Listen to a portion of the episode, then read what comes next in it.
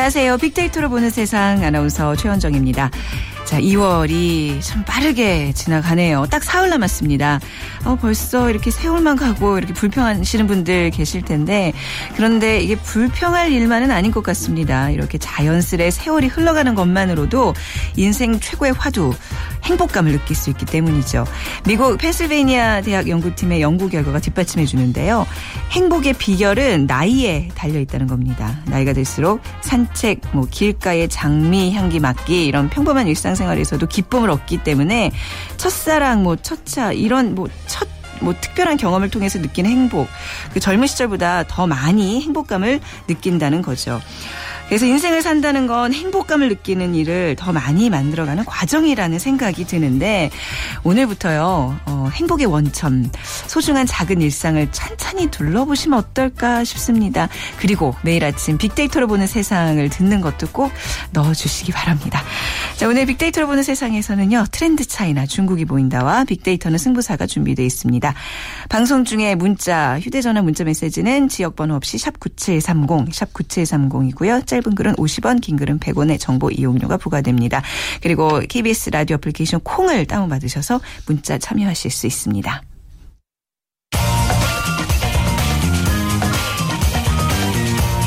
핫클릭 이슈 설왕설래 네, 화제 이슈들을 빅데이터로 분석해 보겠습니다. 스토리닷의 유승찬 대표 모셨습니다. 안녕하세요. 네, 안녕하세요. 네, 어제 오전에 이제 있었던 그 엽총 살인 사건을 아무래도 좀 가장 어제 하루 많은 분들이 충격적으로 받아들이는 것 같았어요. 네, 그렇죠. 네. 그 총기 살인 사건이라는 것 자체가 좀 그렇죠. 낯선 데다가 네. 예, 좀이 많은 사람이 실제로 죽어서 네. 예, 어, 충격적으로 받아들이는 분위기였고요. 그리고 박근혜 정부 2년이었죠 어제. 박근혜 정부 2년에 대한 평가들이 이제 여기저기서 나왔습니다. 네. 언론사부터 시작해서 여기서부터 나와서 그 얘기가 좀 됐었고요. 네.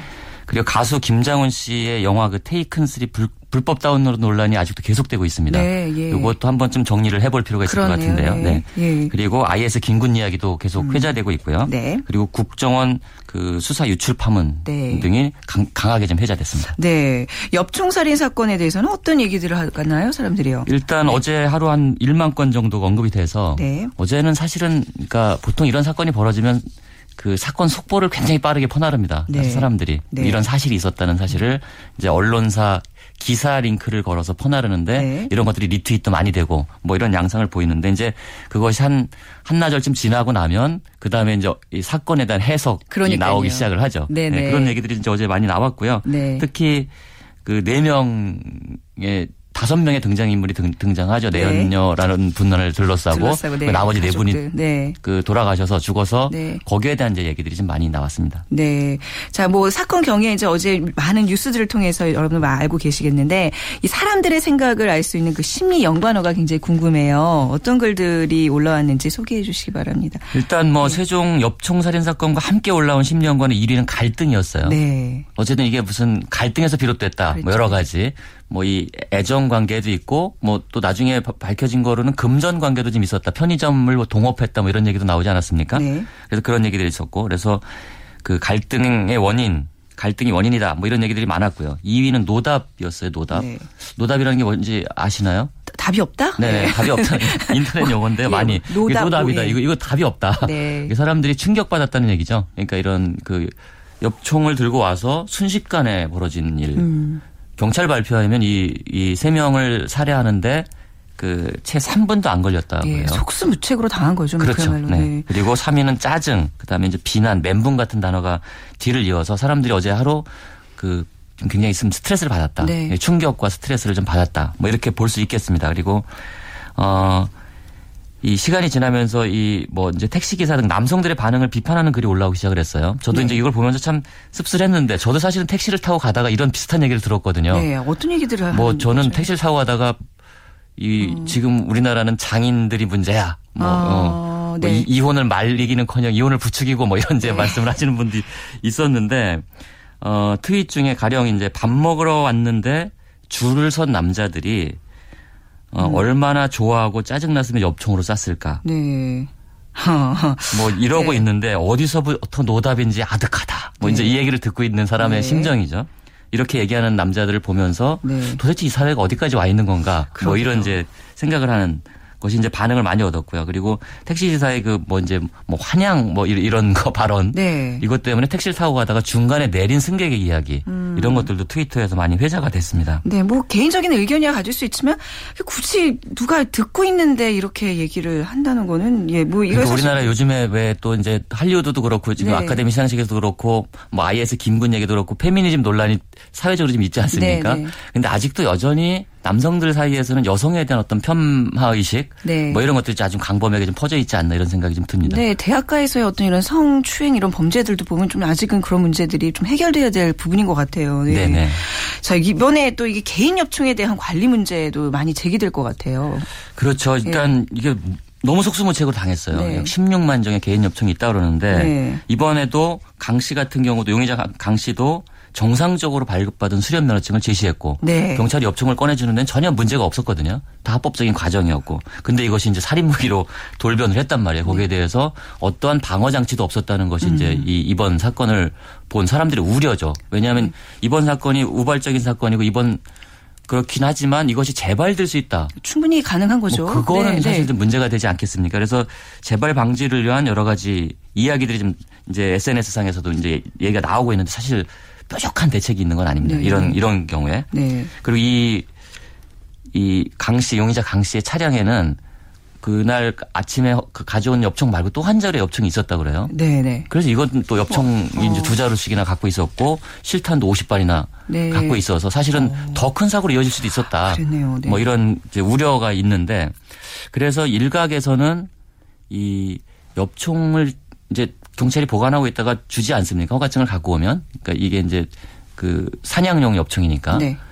그러면 엽총을 줘, 줬을 때부터 엽총이 반납될 때까지는 실시간으로 연결될 수 있는 시스템을 만들어야 되는 것이 아니냐. 아, 그러, 네. 그러면 네. 심리적으로도 네. 조금 더 아니면 뭐 어. 경찰이 동행을 한다든지 동행까지는 좀 어려울 것 같고요. 뭔가 이렇게 CCTV를 장착을 한다든지 뭔가 좀, 좀 관리는 필요할 것 같아요. 네네. 그런 안전장치가 좀 네. 필요한 것이 아니냐 이런 대책을 논의해야 네. 된다. 뭐 이런 아. 얘기들이 나오고 있습니다. 이제 미국처럼 우리도 이제 총기 관리를 뭐 강화해야 된다 이런 여론들이 제기가 되겠어요. 네네. 예. 그렇습니다. 그러니까 지금 사실 저게 200kg가 넘는 돼지를 사냥하는 엽총이거든요. 아, 그래요. 네. 산탄총이고 그래서 네.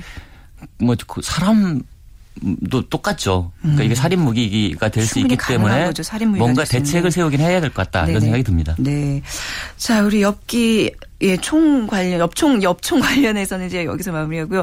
국정원이 고 노무현 전 대통령의 수사 기록을 과장해서 언론에 흘렸다는 이인규 당시 대검 중수부장의 폭로가 있었습니다. 이 문제가 굉장히 지금 뜨겁게 달아오르고 있죠. 예, 주간 언급량이 5만 건이 넘고요. 사람들이 굉장히 이제 뭔가 분노하고 있고 네. 뭐 이런 상황이에요. 이윤규 부장이 권양중 여사가 권양숙 여사가 박연차 전 태광실험 태광실업 회장으로 받은 명품 시계를 논두렁에 버렸다는 언론 보도가 있지 않았습니까? 네.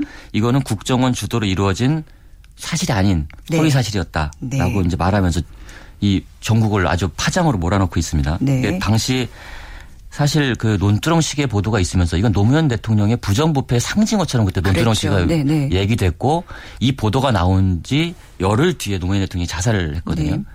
그이 사건이 갖고 있는 사안의 중대성 이런 네. 걸로 볼 때 당시 그 중수부장 수사를 책임졌던 수사 책임자가 느닷없이 나와서 이게 사실이 아니었다고 얘기하는 네. 것은 참 그 이게 참 어이없지 않습니까? 전직 국가 원수가 자살한 사건 인데요. 그렇죠. 아무튼 네. 그래서 크게 사람들이 동요하고 있는 분위기입니다. 지금 이걸 좀 정리해 보자면 노무현 전 대통령 수사 책임자였잖아요. 그렇죠. 이인규 네, 당시 네. 대검 중수부장이 이분이 이제 검찰이 언론 플레이를 한 게 아니다. 국정원에서 한 거다. 그러니까 나는 당시 수사 책임자이긴 했지만 나는 사실 그렇게 책임이 있는 게 아니다. 약간 어떻게 보면 책임 회피 본인한테 가해지고 있는 그 주원 글씨를 좀 벗으려는 그런 움직임. 어떻게 봐야 되는 건가요? 이런 얘기를 왜 하고 있는 그러니까 건가요? 제- 그것도 이제 그래서 그 발언 배경 네. 한 신문사에 이제 폭로를 해서 신문사가 네. 보도하면서 이제 문제가 되기 시작한 거 아니겠습니까? 이거는 이제 사실은 검찰을 보호하기 위한 것도 있고 이게 이제 공소시효가 끝났어요. 5년이 네. 지나서 아, 또 시기가 또 그런가요? 네, 아, 네, 발표된 게 있고 그리고 네. 본인을 이제 본인이 이제 계속 그 노 대통령 죽음의 책임자로 네. 지목이 돼 왔으니까 이걸 벗어버리고 싶은 네. 뭐 이런 욕망도 좀 있었을 거고. 네. 근데 사실 조금만 따져보면요. 국정원은 이 사실을 어떻게 알았겠습니까? 네네. 시계 받았다는 사실을. 네. 그러면 결국은 검찰이 국정원에 흐- 얘기를 해줬다는 거 아니에요? 둘 검찰과 네. 국정원에 정보 공유가 있었다는 사실은 뭐 다 아는 건데. 그러니까 그거. 자체도 사실은 문제거든요. 네네. 그거, 그거 사실 그거 자체도 사실은 위법한 사실이고요. 여기에 대해서 이 의도에 대해서 새정치연합 박범계 의원이 이제 여기 법조인 출신 아니겠습니까? 네. 박범계 의원도 페이스북에 자세하게 입장을 좀 밝혔어요. 당시 수사 주역은 이인규 우병우 부장이었는데 네. 우병우 부장이 지금 청와대 민정수석으로 그렇죠. 임명이 네. 됐단 말이에요. 그러면 우병우 수석에게도 이런 이제 노, 노 대통령 죽음의 책임 네. 음. 소재가 계속 얘기가 됐을 거 아닙니까? 그럼 이거를 이 주홍글씨를 벗어야 되겠다. 네네. 벗어줘야 되겠다. 네. 권력 실세니까. 네. 뭐 이런 의도가 있었던 거 아니냐. 음. 뭐 이런 이제 의혹을 제기하고 있는 상황이고요. 네. 그리고 뭐 이제 하- 일각에서는 이인규 대표의 차기 총선 출마설 아, 그러니까 뭔가 나오고 있어. 뭔가 노이- 노이즈를 일으켜서 뭐, 이- 마케팅을 하고 있는. 예, 뭐 예. 인지도를 높이기 아. 위한 것 아니냐. 네. 근데 대체적으로는 지금 어쨌든 민정수석이면 이제 최근 권력 실세가 된 건데 네. 권력 실세인 우병우 청와대 민정수석을 보호하고 현 정권과 갈등을 빚고 있는 이명박 정부를 견제하기 위한 카드 아니냐. 여러 가지의 네. 어떤 효과를 볼 수 있는 발언이네요. 이 그렇죠. 사람 입장에서 볼 때는요. 그래서 네. 당시 국정원장이 원세훈 네. 국정원장이었거든요. 네. 지금 선거법 위반 혐의로 구속돼 있지 않습니까? 지금 이제 아무 말도 못하는 상황에서 시기적으로 딱 좋네요. 그렇죠. 네. 그래서 이런 어. 굉장히 다목적을 그렇네요. 갖고 의도적으로 발언한 거다. 네. 이런 시각이 좀 우세한 편입니다. 네, 그게 만약에 다 사실이라면 약간 지금 소름이 끼치려고 그러거든요. 아, 이게 또 정치인의 행보는 또 이럴 수 있는 거구나. 근데 아무래도 이제 원세훈 전 국정원장과의 어떤 그 지금 관계에 있어서 검찰과 국정원 사이의 갈등설도 불거질 것 같아요. 뭐라고 그렇죠. 이건 얘기를 또 하는- 아마 또 이제 그런 네. 갈등 얘기가 좀 나오긴 할 네. 거예요. SNS에서는 지금 일단 뭐 노회찬 전 의원이 이제 그 뭐 국기를 개항하자 뭐 이런 얘기가 있지, 않- 있지 않았습니까? 네, 네. 여기 이걸 이제 빗대서 국기를 개항하지 않는 게 문제가 아니고 국기가 문란한 게 문제다. 네. 뭐 이런 뜻을 날- 날려서 이제 한 700회 이상 리트윗이 됐고요. 네. 그리고 그 이재화 변호사가 자, 자신의 트윗에 이인규 전 대검 중수부장의 그 노무현식의 언론 보도 관련 변명이 가관이다. 네. 수사 검사가 국정원의 수사 내용을 알려주지 않았는데 국정원이 어떻게 알고 단독으로 언론 플레이를 할 수 있는가. 네. 참으로 뻔뻔한 변명이다. 네. 강도 높게 비난을 했습니다. 그리고 특히 이게 시점이 미묘합니다. 그러니까요. 네. 박근혜 대통령 취임 2주년에 즈음에서 이 얘기가 나왔고요. 네. 그래서 이 2주년의 즈음에서 나온 이 중수부장의 폭로는 다분히 정치적 해석, 여러 가지 정치적 해석을 나올 수 있는 소지가 많다. 뭐 이렇게 볼 수 있을 것 예, 같습니다. 뭔가 이게 누구나 받는 느낌일 거예요. 굉장히 의혹이 더 짙어지고 있고, 아, 이렇게 뭔가 잘못되고 있다는 느낌 받을 텐데, 자, 앞으로는 어떻게 좀 전망을 할 수 있을까요? 글쎄요, 이제 뭐 사실은 박근혜 대통령 취임 2주년 얘기가 너무 언급이 안 돼서 네. 2주년 평가도 사실 이게 이슈화가 안 되고 다른 이슈들이 좀 많이 나오지 않았습니까? 어, 앞으로 이 사건은 사실 간단한 사건은 아닌 것 같아요. 네. 전직 국가 원수에 대한 수사 문제고 이걸 허위로 국정원이 이 얘기가 돼 했다 이런 거는 선거 개입 문제와 더불어서 네. 국정원에 대한 강도 높은 개혁 요구로 이어질 가능성이 높다. 네. 그래서 박근혜 정부가 취임 3주년을 맞아서 국정원 개혁 문제가 사실 표류하고 있지 않습니까? 네. 옛날에 그 국정원 문제가 불거졌을 때는 강력하게 자체 개혁, 셀프 개혁을 하겠다고 했지만 지금 역시 또 지지부진한 상태인데 네. 음. 국정원 개혁 요구가 다시 한번 힘을 얻지 않을까 네. 뭐 이렇게 전망합니다. 네, 오늘 말씀 여기까지 듣겠습니다. 감사합니다. 네, 고맙습니다. 스토리닷의 유승찬 대표와 함께 했습니다.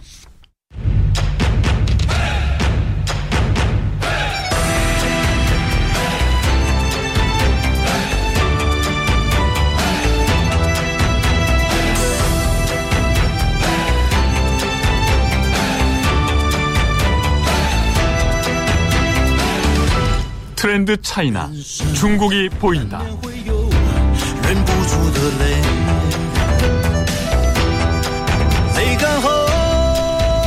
트렌드 차이나 중국이 보인다 시간입니다. 경성대학교 중국 통상학과 곽복선 교수님 모셨습니다. 교수님 안녕하세요. 네, 안녕하세요. 자, 저희가 계속해서 이제 뭐 여성, 아동, 실버 세대 그 중국 시장의 어떤 소비 트렌드를 좀 구체적으로 이렇게 알아보고 있었는데 네네. 오늘은 남은 계층이 있나요? 아, 하나 있죠. 아주 중요한데요. 저희가 네. 보통 소비라고 그러면 네. 잘 떠오르지 않는데 네. 사실은 중국에서도 이 계층이 상당히 중요해지고 있습니다. 네. 아, 어, 누구냐면 바로 남성들이죠. 아, 그렇군요. 우리가 남성 만 지금 쏙 빼놓고 얘기를 하고 있었군요. 네. 아, 근데 그럴 수밖에 없는 게 남성 하면 그닥 이렇게 소비와 좀 상관없는 있는 이렇게 좀 흔히 생각에 여성들에게 그냥 끌려다니는 소비 계층이 아닌가 예, 싶은데 그렇습니다. 근데 요즘 우리나라들은 그렇지는 않더라고요. 남성들의 어떤 적극적인 구매가 이루어지는 상황인데 네네. 남성들 뭐 화장품이라든지 남성만을 예, 위한 시장이 우리나라에 커지듯이 중국도 좀 그런 분위기가 있나 보죠? 아, 그렇습니다. 네. 지금 여성 같은 경우는 이제 타징지란 말이 있을 정도로 네. 상당히 그 시장 규모가 큰데요. 남성은 사실 그거에 비해서는 그렇게 크다고 네. 볼 수는 없습니다. 하지만 그 남성 소비에 대한 그 기업들의 관심이 커지고 있고 네. 더 중요한 것은 그 중국의 남성들이 생활 패턴이 바뀌고 있어요. 어떤 식으로 바뀌는 아? 예를 네. 들면 네.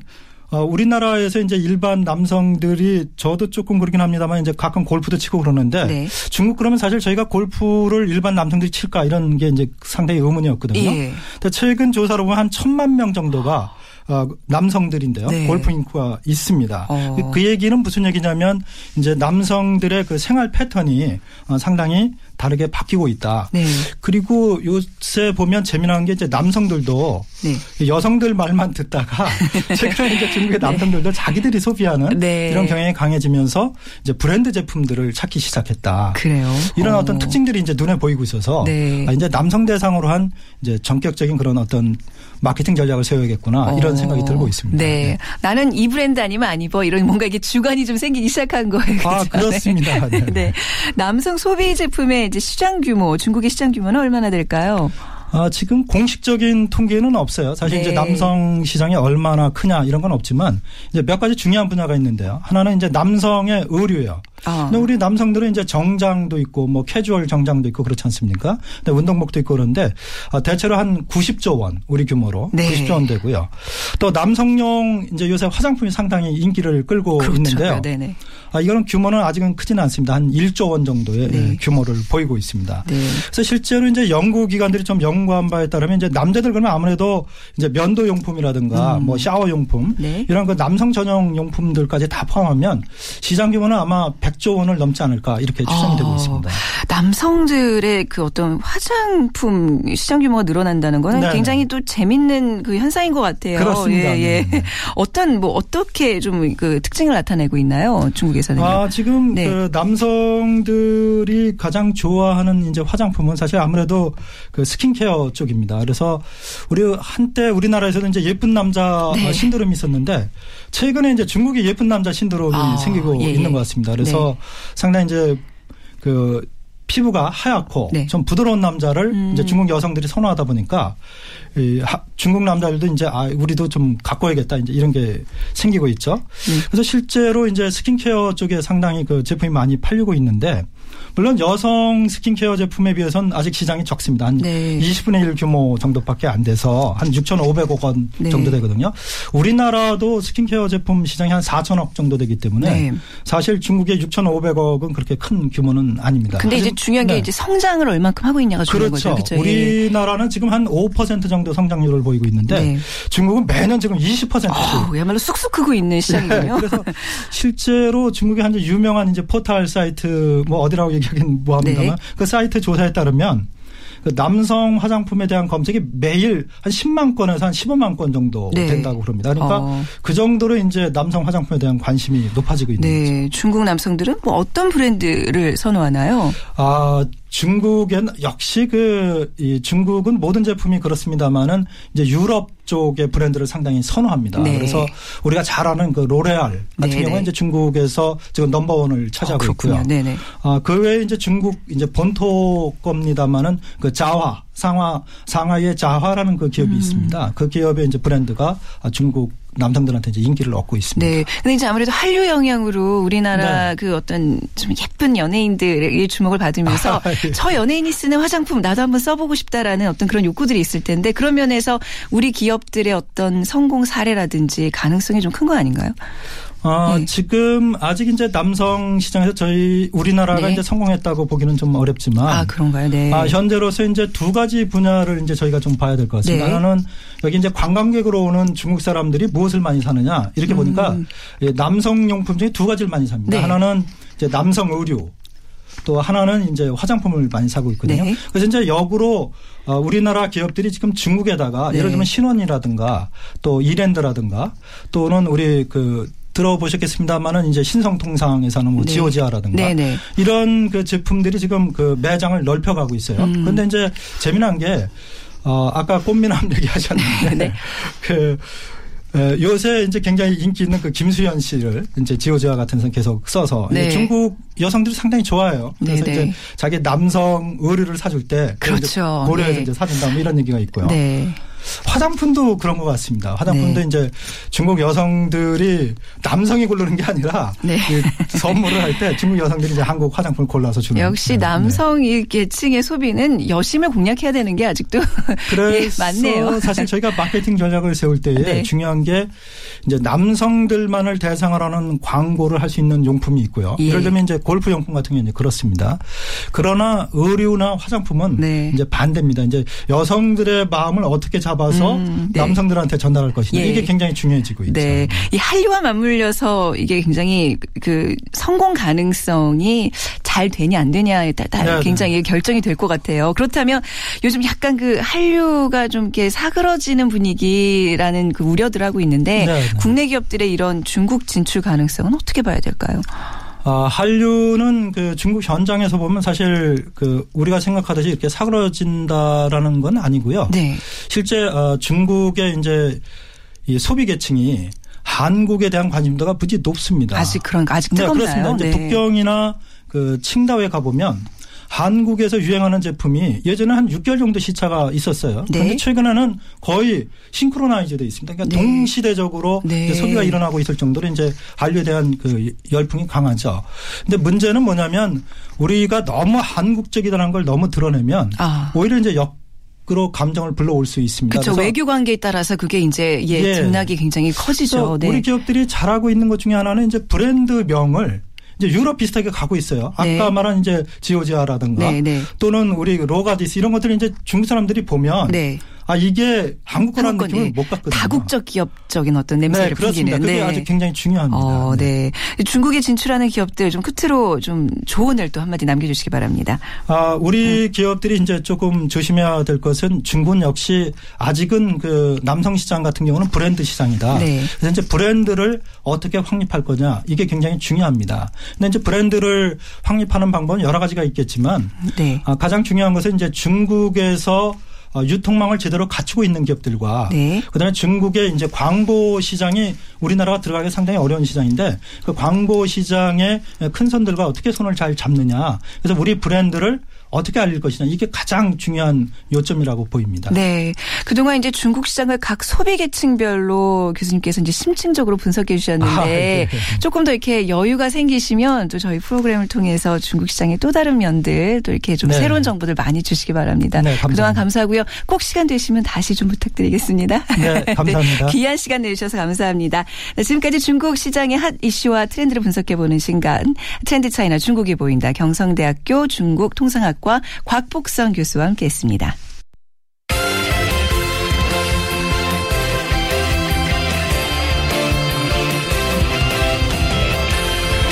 빅데이터는 승부사.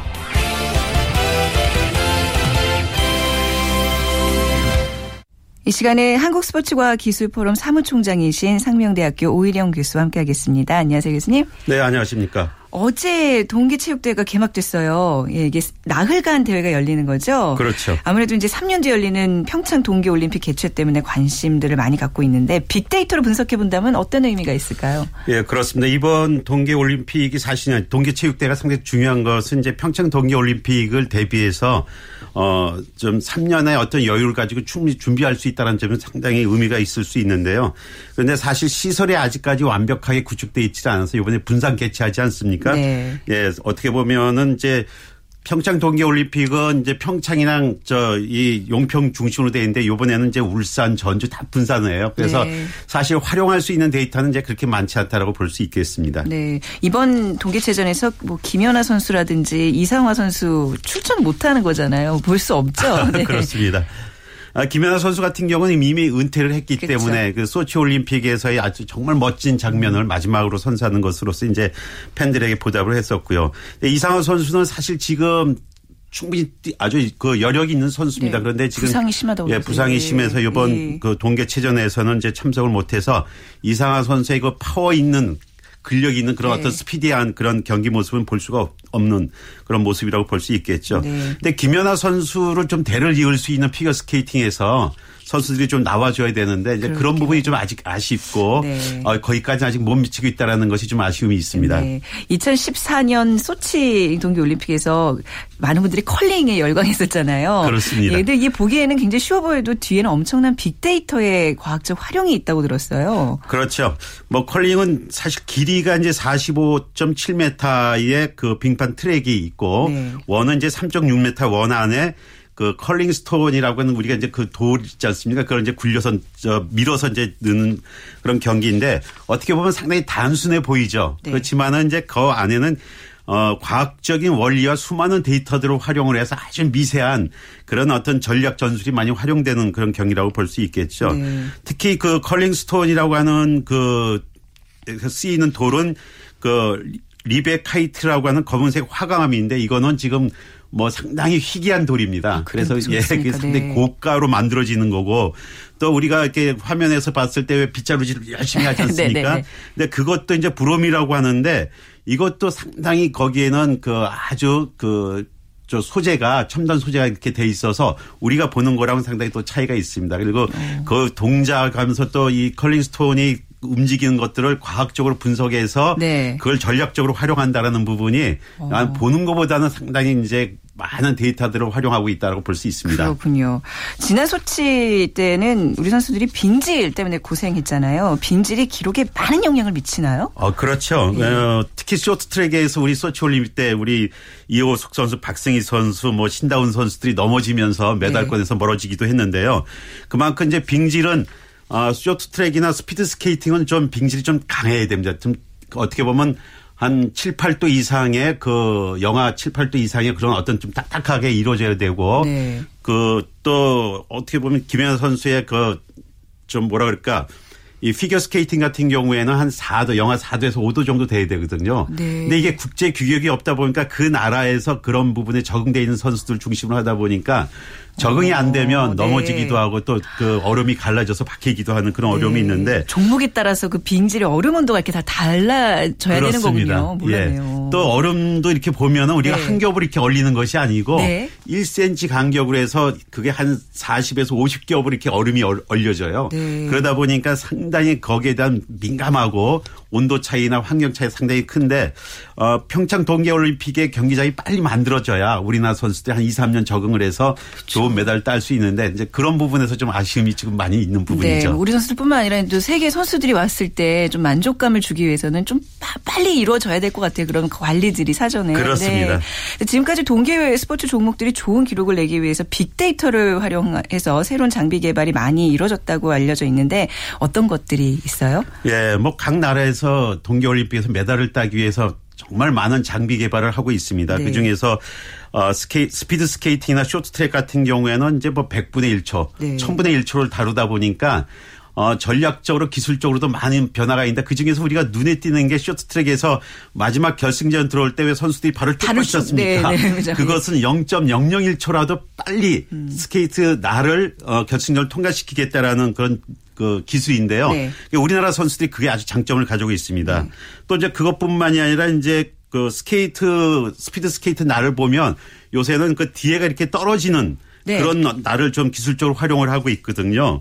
그래서 그런 것은 이제 그만큼 어, 이 지지면을 좀 오랫동안 유지를 하면서 네. 중심을 이제 유지하기 위해서 어, 그렇게 했는데 그건 이제 클랩 스케이트라고 하죠. 네. 네덜란드 선수들이 98년 나가노 올림픽 때 네. 그걸 오관왕을 할 정도로 좋은 실력을 음. 보여줬고 그래서 그런 부분들을 본다면은 이 상당히 네. 그걸 기술적으로 많이 활용되고 있다고 볼 수 있습니다. 네, 이 동계 스포츠 종목들에서 빅데이터가 활용되는 얘기들 재밌게 들어봤습니다. 상명대학교 오일영 교수와 함께했습니다. 감사합니다, 교수님. 네. 네, 저 빅데이터로 보는 세상 오늘 마칠 시간이네요. 내일 금요일 오전 11시 10분에 다시 찾아뵙겠습니다. 지금까지 아나운서 최현정이었어요. 고맙습니다.